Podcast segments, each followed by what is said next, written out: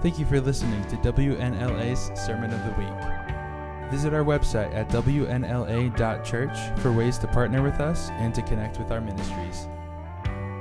Here is this week's sermon.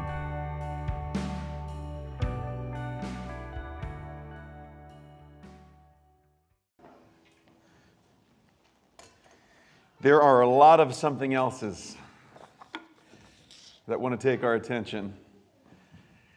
We're going to talk about that a little bit today. Um, I know what you're really here for. You want my slideshow and you want the whole story and my home videos of our, la- of our trip. I'm just kidding. This is not going to be that. Uh, I do have a lot of stories, some funny, some not so funny.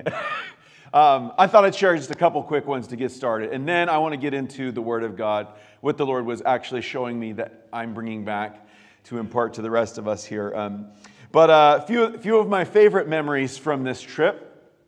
Uh, now, I don't know, I don't, Sagai's not here, he'll probably be in second service, but Pastor Sagai came with us. Now, Sagai may be one of the greatest human beings I've met in my entire life. Um, and uh, if, you don't, if you don't believe that, just sit down with him for a little bit and have a chat. He's, uh, he's awesome. Uh, he was a refugee from Ethiopia. And uh, anyway, all that to say, he came with us. And there was this moment on the trip where uh, we're, we're all getting ready to leave. We'd been at the Church of the Holy Sepulchre. We had a little bit of free time. Some people were getting ice cream. Other people were being attacked by vendors uh, trying to force us to buy everything. Um, and we're all walking out of the city. Now, if, if you've never been to the city of Jerusalem, I'm talking the old city, it's a bit of a maze. And it's, if you don't know where you're going, it's easy to just be lost.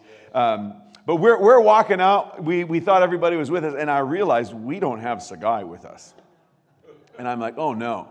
Uh, and so I'm like, wait, I gotta go find Sagai. Now, as the leader, I should have known that before. I knew that I, the last I had left him, we'd gone into the tomb at the Church of the Holy Sepulchre together, and he said he wanted to spend more time there. So I went try to find him. Anyway, all that to say, on the top, now believe it or not, you may not know this, there are eight different churches within the Church of the Holy Sepulchre that don't get along all that well. Uh, eight different denominations, it's a bit of a shame. Um, but one of those is the Ethiopian Orthodox Church. They actually have a monastery on the roof of the Church of the Holy Sepulchre. And, uh, and sure enough, where do we find Sagai? He was up on the roof of the Church of the Holy Sepulchre eating dinner with the monks. Uh, so he'd found them, and now here's the, here's the funny thing they only eat three times a week. That's part of the monk's thing. And, and he had gone up on there, and sure enough, they'd invited, he found the one, one of the three times in the week. And, uh, and so Sagai said, Did you not know I had to be about my father's business? And anyway, that's one of my favorite stories. And um, uh, great one about Tony. I maybe, uh, maybe I'll tell on myself. Um, if you don't, if you hang out with, when you go on a trip like this, you get serious jet lag, serious tiredness, uh, and you get to know people on a different level. One thing you'll find out about me, if, when I get tired, I can get a little bit silly. I know that's a shock. We're in Jerusalem, um, and uh, I, it, was, it, it was a tall hotel. I think I was a little bitter because everybody else got rooms like on the eighth floor, and I was just one level above the lobby. So, so my son and I, I feel like I shouldn't tell this story all of a sudden. If you're going to judge me, plug your ears, all right? So we get, we get done with dinner and we go to get in the elevator, which we could probably have just walked up one flight of stairs. But we get in and it's about to shut. We hit our floor, and I'm like, I look at Josiah and I press every single button on top. And I'm like, that'll teach the people who. Anyway, ha ha ha, it's funny until the doors open back up and a gentleman, he was actually, he's from Africa, uh, he, he gets into the elevator with me, and I'm like, oh no. And he goes, who pressed all the floors? the door's shut, and I'm like, it was my son. I'm trying to throw, trying to throw him under the bus. And anyway, I started shaking my head. I'm like, it's been a long day. I'm so sorry. Uh, anyway, these are more. I'm telling you this because I've sinned in Jerusalem and you'll have to forgive me. But not so much as Tony, who uh, almost got arrested by the police for bringing a knife to the Temple Mount. We'll talk about that later. Um, anyway, this isn't, a, this isn't a full trip report, so let's move beyond the stories. I want to share um, what the Lord showed me and spoke to me about and what I believe will benefit. Um, today, uh, I want to share something, um, a lesson that the Lord just kept showing me. And, so the message today is called Compound Division The Powerful Effects of a div- Divided Heart. Compound division. Now, you might have heard the term compound interest, right? Uh, I, we've been doing a finance class with some of the youth. Compound interest is a pretty amazing principle. Um, and, and, and, essentially, if you put aside $2,000 a year for 10 years um, and, and then just let it gain interest, the same person waits 20 more years and then starts and puts way more money in than you, you still earn way more money. Because compound interest is where your money actually starts working for you. You've put in a certain amount and you're done, and now the interest compounds over and over to, to where all of a sudden, boom, you don't have to do anything, it's working for you. That's compound interest. But one of the things the Lord was showing me is a divided heart creates compound division and some serious problems. And, and, and the real issue is it, yeah, it causes problems in your life, but it compounds down on the generations that follow. If we live a divided heart, it, it dramatically affects the people that, that follow us, the people we're around, yes, your children and their children, because there's, there's this principle of compound division that I want to talk about. So let's start here. Um, to this day, King David, now, if you, if you don't know your scripture, King David, well, he was actually the second king of Israel, but he's still considered like the gold standard. Uh, to this day, uh, in Israel, like, oh, we want, we want, we want to, like the glory days, King David, he's everywhere. There's the city of David. There's, the, he's on the money. It's the star of David, and, and it's all. This is this is the excitement thing. David is a big deal, and it's not a bad thing. He was a good guy. Well, he did some pretty dumb stuff, but he was still a good guy. And he had the reason was is because he had a heart undivided towards the Lord, a whole heart towards the Lord. But he was actually not, by any stretch of the imagination, the greatest king Israel had. That honor actually goes to his son Solomon.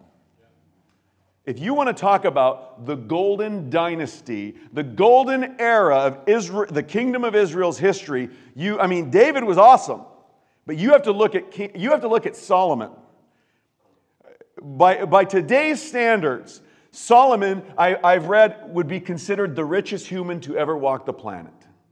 He had peace in every, every border. In fact, the, the equivalent he was being paid by other kings that didn't want to fight him $40 billion a year if you brought it in today's standards. This was, this was the height of Israel's prosperity.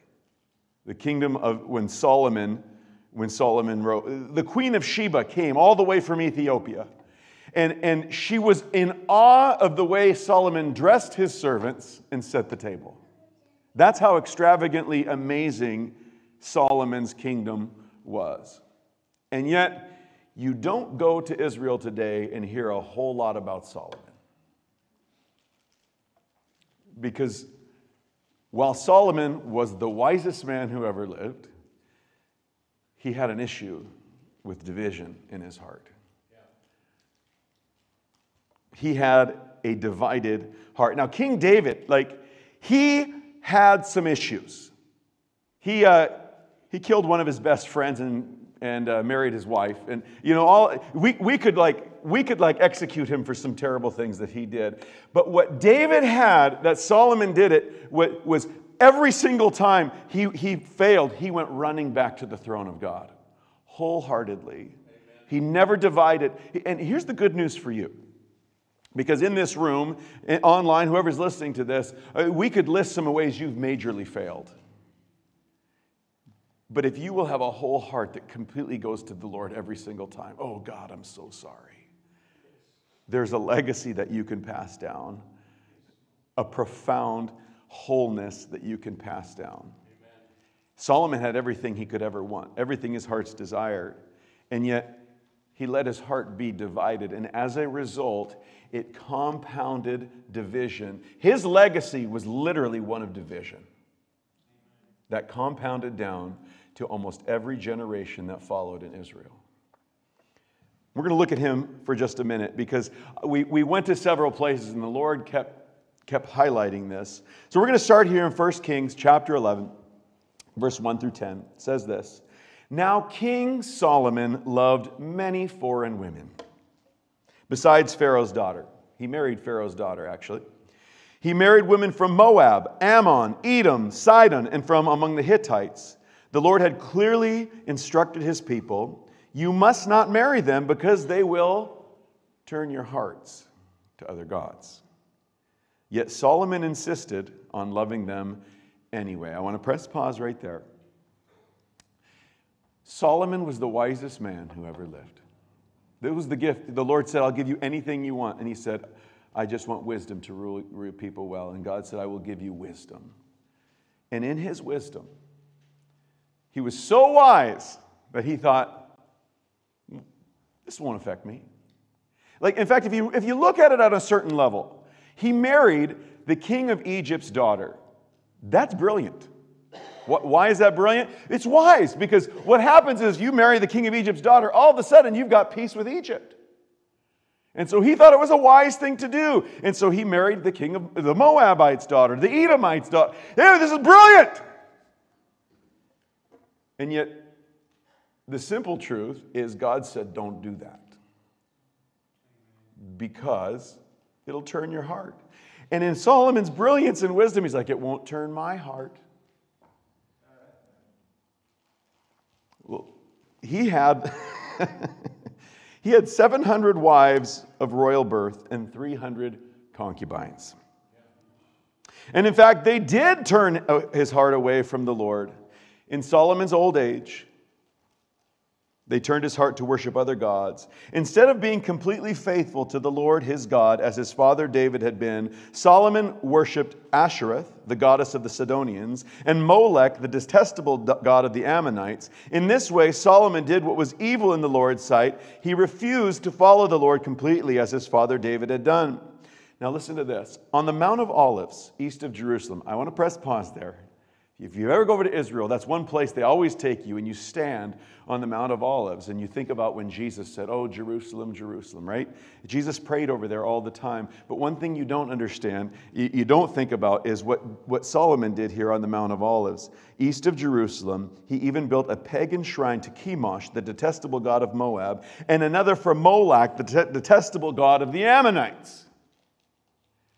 Now, I, I, I want to press pause again there to, to highlight the fact that those shrines to Chemosh and Molech stood there faced on the, on, the, on the high place, the Mount of Olives, for 300 years.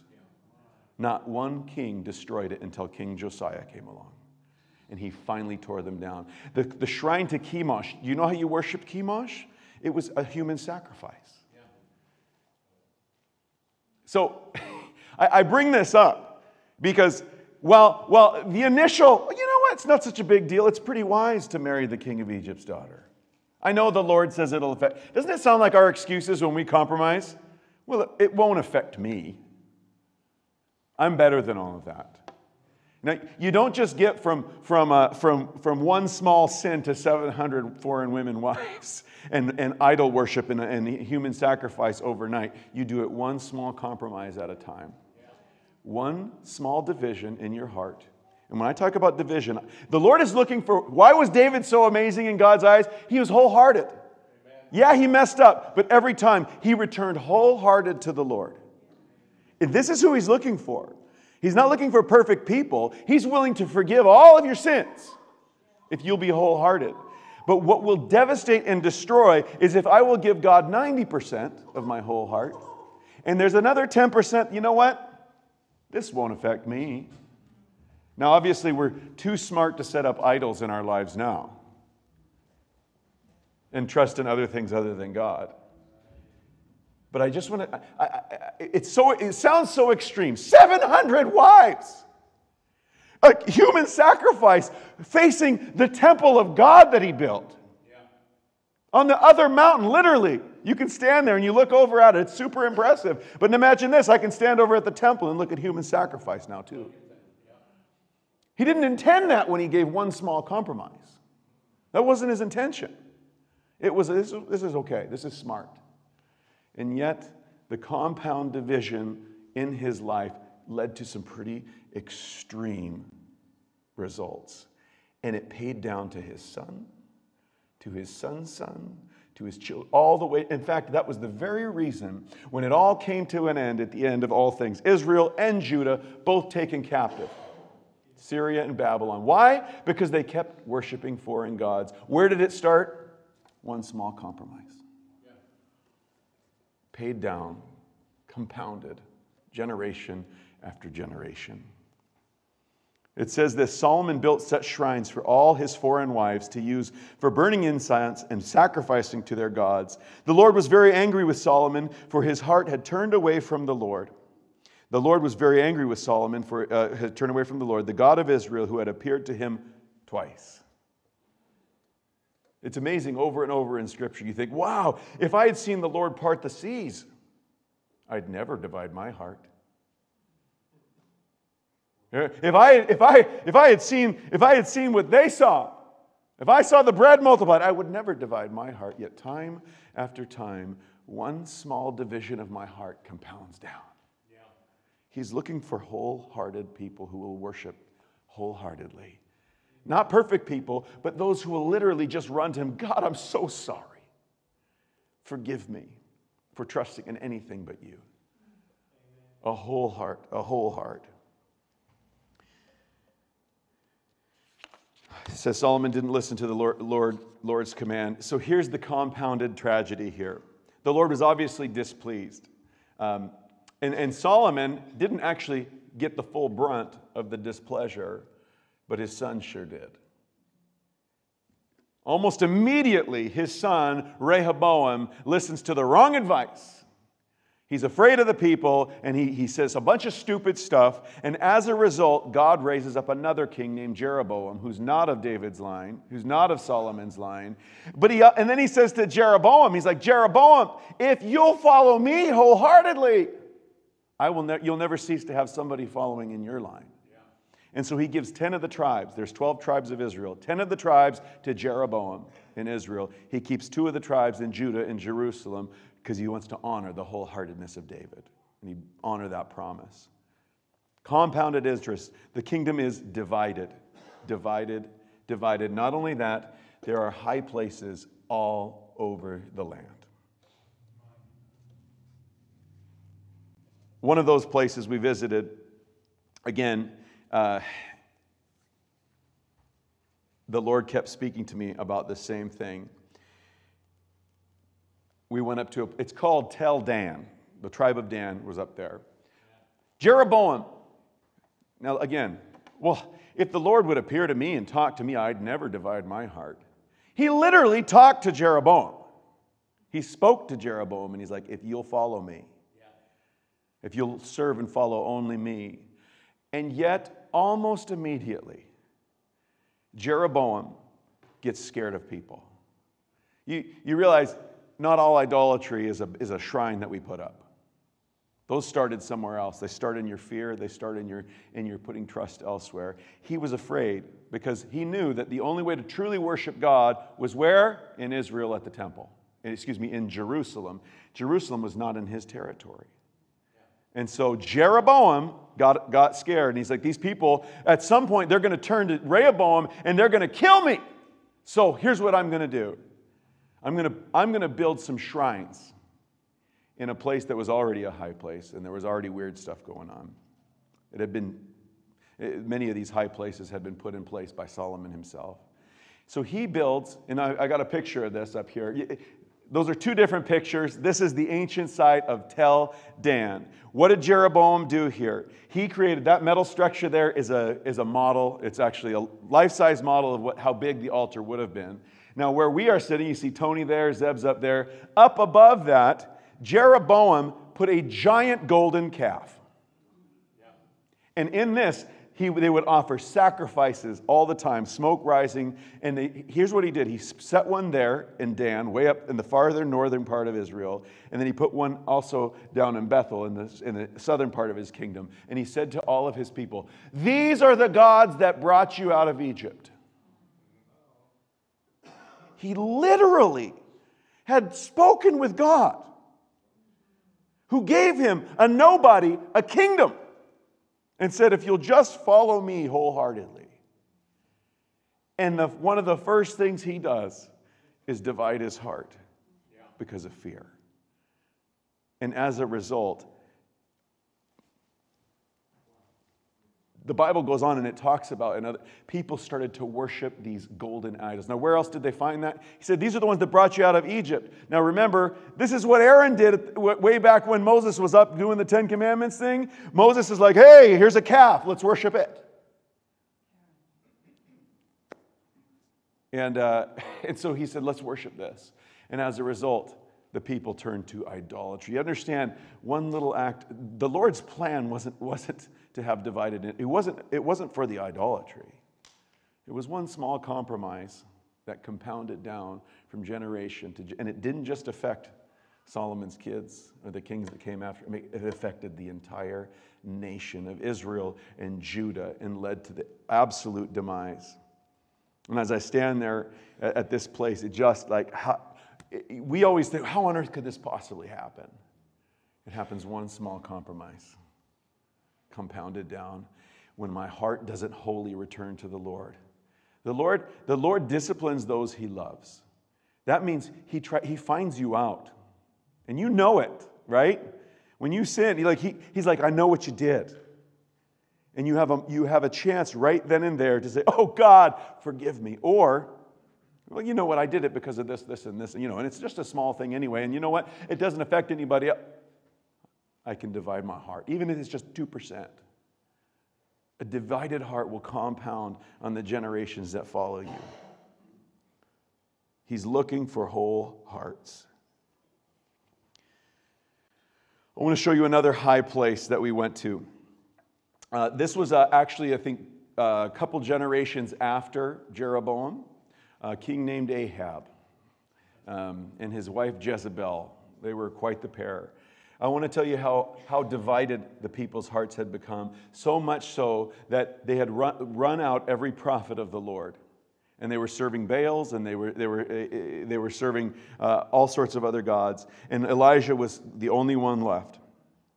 And here we get to go up on, uh, this is uh, up on Mount Carmel. This is overlooking the valley down there. Um, and, uh, and actually, our guide mentioned something, and he said, um, it's, a, it's very likely that this was also one of the high places that Solomon set up way back in the day. Because he set them up all over. And they'd set them up on these high hills. And so there we are up on Mount Carmel. And again, I'm thinking of Solomon who had it all made, and yet a small compromise, which ended up in big compromise and huge, compounded down to where the entire nation is no longer, there's, they aren't even divided their hearts with the Lord anymore. They're serving and following other people. So here we get the big, the big summit against the prophets of Baal. 1 Kings 18, 19 through 21 says, Elijah says this Now summon all Israel to join me at Mount Carmel, along with the 450 prophets of Baal and 400 prophets of Asherah who are supported by Jezebel.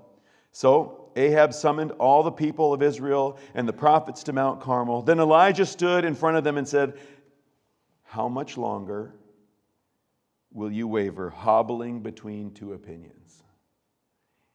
If the Lord is God, follow him. If Baal is God, follow him. But the people were completely silent.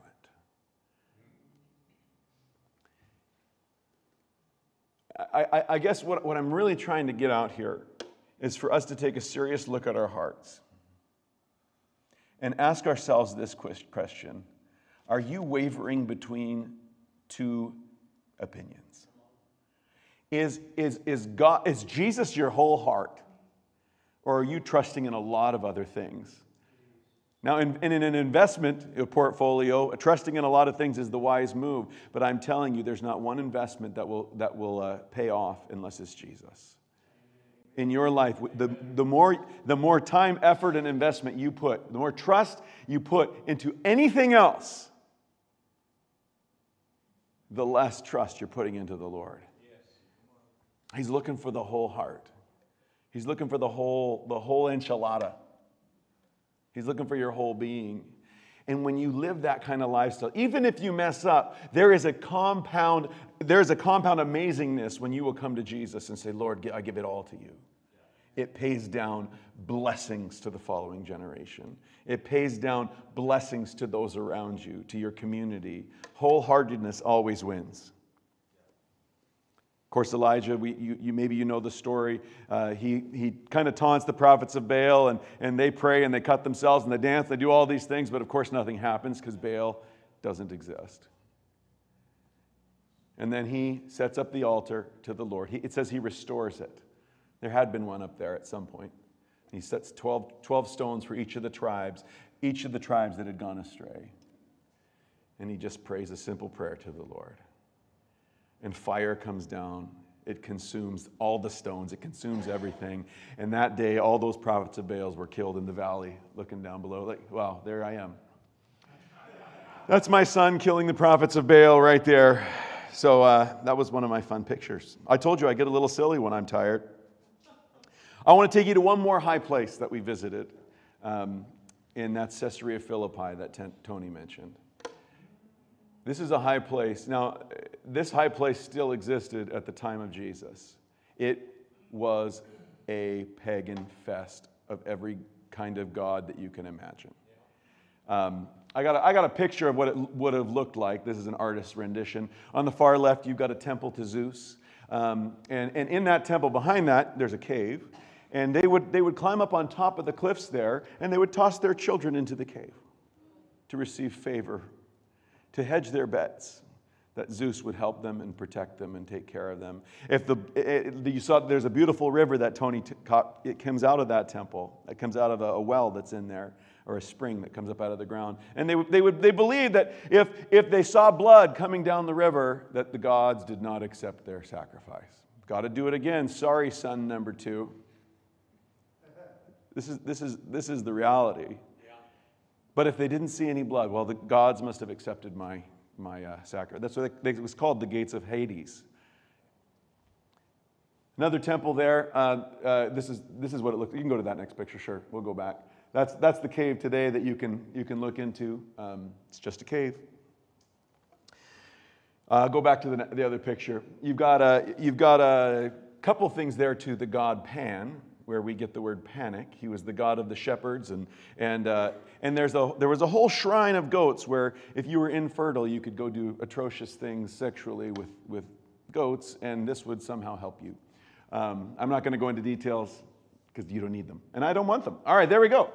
Uh, so, Pan, we've got. Um, there's one that I just I had never seen before, right in the middle there. And uh, if you want to put up that picture, on the, this one here. This was the court of Nemesis. I didn't even know there was a goddess named Nemesis, but I guess her job was if you would offer her the right, um, the right sacrifices, you could get revenge on people. And, uh, and also, one of her jobs, I want to read it here because I, I did some research. Um, the goddess of Nemesis, when, when, if, if you were experiencing too much or excessive happiness, uh, Nemesis, her job was to make sure to level out your, your excessive happiness with some more suffering. So you had to make sure she was happy and you had to give her sacrifice. Anyway, all of this to say, atrocious place that, that still existed in Jesus' time. Now, Jesus was in the Galilee with his disciples. They had to really aim to get here. It was, it was a, quite a walk from Caesarea, where he lived, to get to, excuse me, uh, to Caesarea Philippi. He didn't live, um, Capernaum, where they were living. Anyway, he takes his disciples there to this unclean. In fact, the Jews, well, you can't go there. If you go there, you're unclean. It's a terrible place. Jesus goes out of his way to take his crack squad, his, his, his, uh, his top 12 disciples, to this terrible, terrible place where pagan worship was going on. It was a high place of sacrifice. It was a high place for years and years. And, uh, and he, he takes them up there to this place. And it says this in Matthew 15 excuse me, 16, verse 13 through 18. When Jesus came to the region of Caesarea Philippi, he asked his disciples. Now, I, I, I, read this and I imagine those temples and knowing what's going on. I mean, it's, and he asked his disciples, Who do the people say the Son of Man is? Who are people saying I am? They replied, Some say John the Baptist, others say Elijah, still some say Jeremiah or one of the other prophets. But what about you? He asked. Who do you say that I am? Simon Peter answered, You are the Messiah, the Son of the living God. Jesus replied, Blessed are you, Simon, son of Jonah, for this was not revealed to you by flesh and blood, but by my Father in heaven. And I tell you that you are Peter, and on this rock I will build my church, and the gates of Hades or hell will not overcome it. Amen. I love this so much because what did that hub represent? All of your options, all of your divisions. All of the things. Like and we, we don't we don't do this with other temples anymore but we hedge our bets in a lot of ways. And what was that place? I can go there and i can hedge my bets with zeus i can hedge my bets with with uh, nemesis i can hedge my bets with with pan. Maybe one of them will work out. It'll pan out for me. And jesus who do you say that i am peter doesn't say you're, you're one of the options i'm going to give you a try Peter says, You are the Messiah. The question that I think we need to ask ourselves who do you say Jesus is? Who is he to you? Is he one of your options? Hope for the best. Is he somebody to give part of your heart to? Or is he the person that you go to when times get rough? That's, a, he, that's okay to be that. But he wants to be there with you always in all things. He is the Messiah, the Son of God. The only way to eternal life is through Jesus Christ, the one name, the only name by, we can, by which we can be saved. Only in Jesus can you pass down a compound legacy of truth and blessing that will change the world. Only with a whole heart. Like David was a messed up dude, but he kept giving his whole heart back to the Lord. Amen. And that's what he's looking for. Will you be the person who, like, yeah, if you've messed up, I'm not inviting you to mess up, by the way, but I am saying when you do, when you stumble, will you be the person that throws everything back into the Lord? Lord, forgive me for hedging my bets. Forgive me for going in part way. Forgive, forgive me for giving 10% of my heart elsewhere. Like, he's looking for spirit, people who will worship in spirit and in truth. He's looking for whole hearts. He's not looking for perfect people. He's not looking for the richest kingdom on planet Earth. He's looking for true worshipers. He's looking for people that, like, that's what he wants, your whole heart. He's not one of the ways, he's the only way. And I want to say this, like, like I said, we do this in a lot of different ways, but I, I need to say this very carefully. Religion without a whole heart will destroy your life. Yes. Religion, if you have a divided heart, it will just make you the biggest jerk on planet Earth. Now, one of the things I, and honestly, this is one of the reasons I like to go back to Israel. Like, honestly, I get home and I'm like, our, our land is way more beautiful than theirs. I've got beautiful lakes. I've got beautiful green trees. Like, it's an ugly pile. Uh, uh, forgive me. I don't, I don't love the land for what it is. It's been destroyed over the years, and there's piles of rubble on everything. But one of the things I find every time is anxiety yeah. and stress and I love going to the Church of the Holy Sepulchre, which is pretty much for, they're pretty sure that's where Jesus was crucified and, and put in the tomb. But I, I love it and I hate it because this is happening the whole time. Like, I waited in the line, you know, with everybody else to go look in the tomb. And, uh, you know, and, and, and as we, oh, they had to shut everything down because, oh, now it's this church, this Orthodox church turn to come and bring the incense and wave it in front of the tomb. Oh, press pause. Now that they did it, the Catholics got to come too now. Oh, now that, now that, now that the, uh, whatever. And so we're standing there after each person, they all wave their incense, and that, that aroma started to sicken me. Because I'm like, oh, this, like we're so divided. Our hearts are so, divided. and, and, and, and so, you know, we did our thing and all of that. And, and had, I always get ministered to because I'm always, I'm, I bring Jesus with me. And, and I'm actually kind of in a joyful mood by the time I'm leaving, and I'm whistling. I'm whistling on the way out the door, and uh, which I didn't realize was offensive. I, you know, but somebody, somebody snaps at me and he says, Stop it! Don't you know this is a church? And it hurt my, I mean, it hurt my heart. That, uh, and I realized, yes, I'm trying to be respectful. Uh, uh they're, you know, but you know, as you see people rubbing their, their 99 cent gifts on the stone to get some sort of a blessing, like that's a divided heart. You don't know who the Savior is. Like, I bring Jesus with me there. I brought him to the Temple Mount. I brought him back to Fern. Like, he stays with me. He's alive. This is why the garden tomb speaks so profoundly to me. The garden tomb was found years later. It's, it's pretty much not the, pretty much for sure not the place Jesus was uh, buried. But they're, they're, they're unapologetic. It's like, it doesn't matter. Jesus is alive. and so you go there, and we had communion, and we're like, yes, Jesus, it doesn't matter. Look, you can never go to Israel in your whole life, and that's totally cool. Because Jesus is alive in you. He's looking for whole hearts that will come to him. He's alive, he's alive, he's alive. When you bring it to religion in just a form, it's going to destroy your life. But if you will, you will give your whole, give your whole heart. Oh, it will compound blessings upon you and your children and your children's children and the generations around you. It will bless your community. You bring Jesus with you, He's alive. So the question is who do you say He is? Now, I have a, I have a gift for you today. That's right, I couldn't go to. I couldn't go to Israel, leave you for two weeks, and not bring you something. So I bought you something really expensive a bookmark. Uh, on your way out, if you, if you want one of these, it's yours. Uh, we'll have people in the back. But I, I got this at the garden tomb, ironically, because I know, you know, this probably isn't, the, certainly isn't the tomb that Jesus was put in. But it doesn't matter. it doesn't matter. He's alive. Will you give him your whole heart today?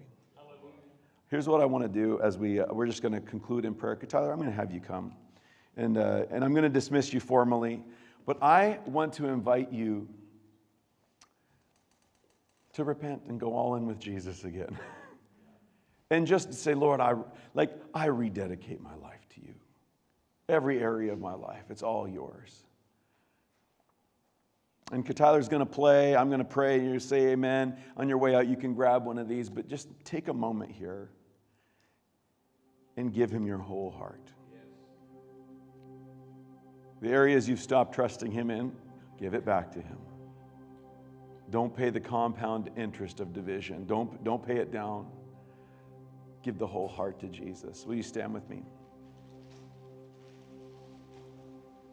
Father, we, you're here with us. I don't have to go anywhere because you are our ever present help. You are alive and you are quick to forgive. Your grace is so profound.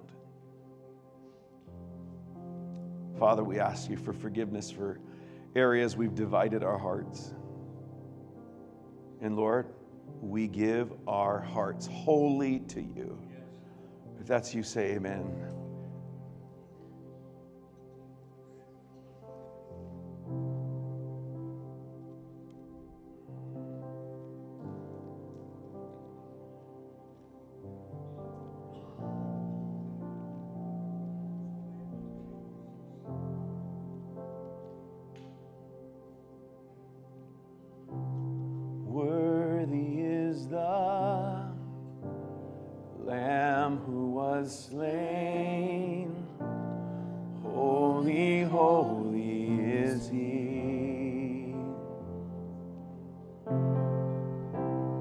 sing a new song to him who sits on heaven's mercy seat.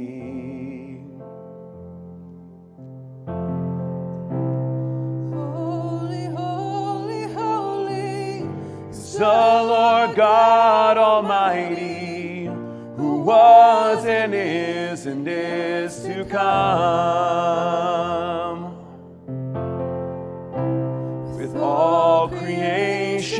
I sing praise to the King of Kings. You are my everything. I will.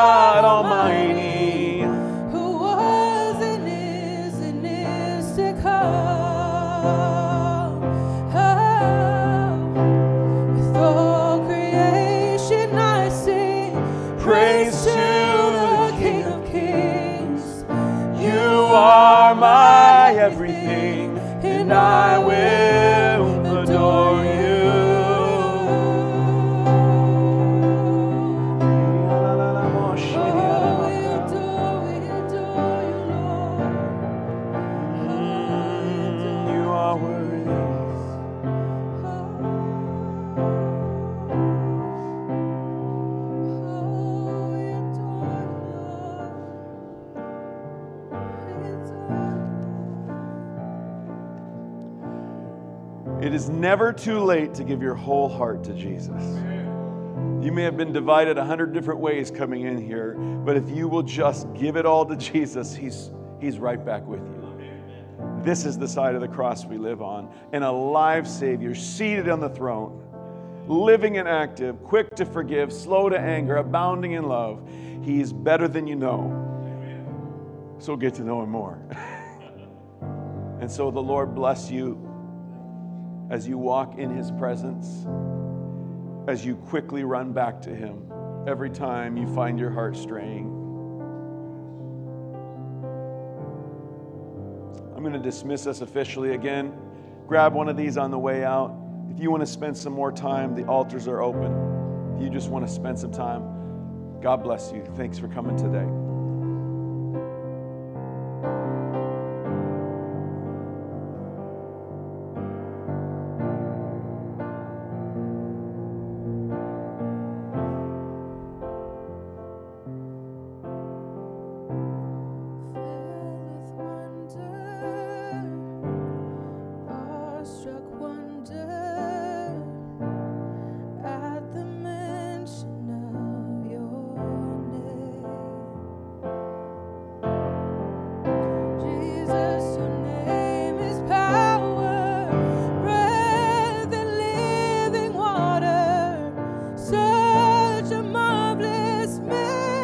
Mystery.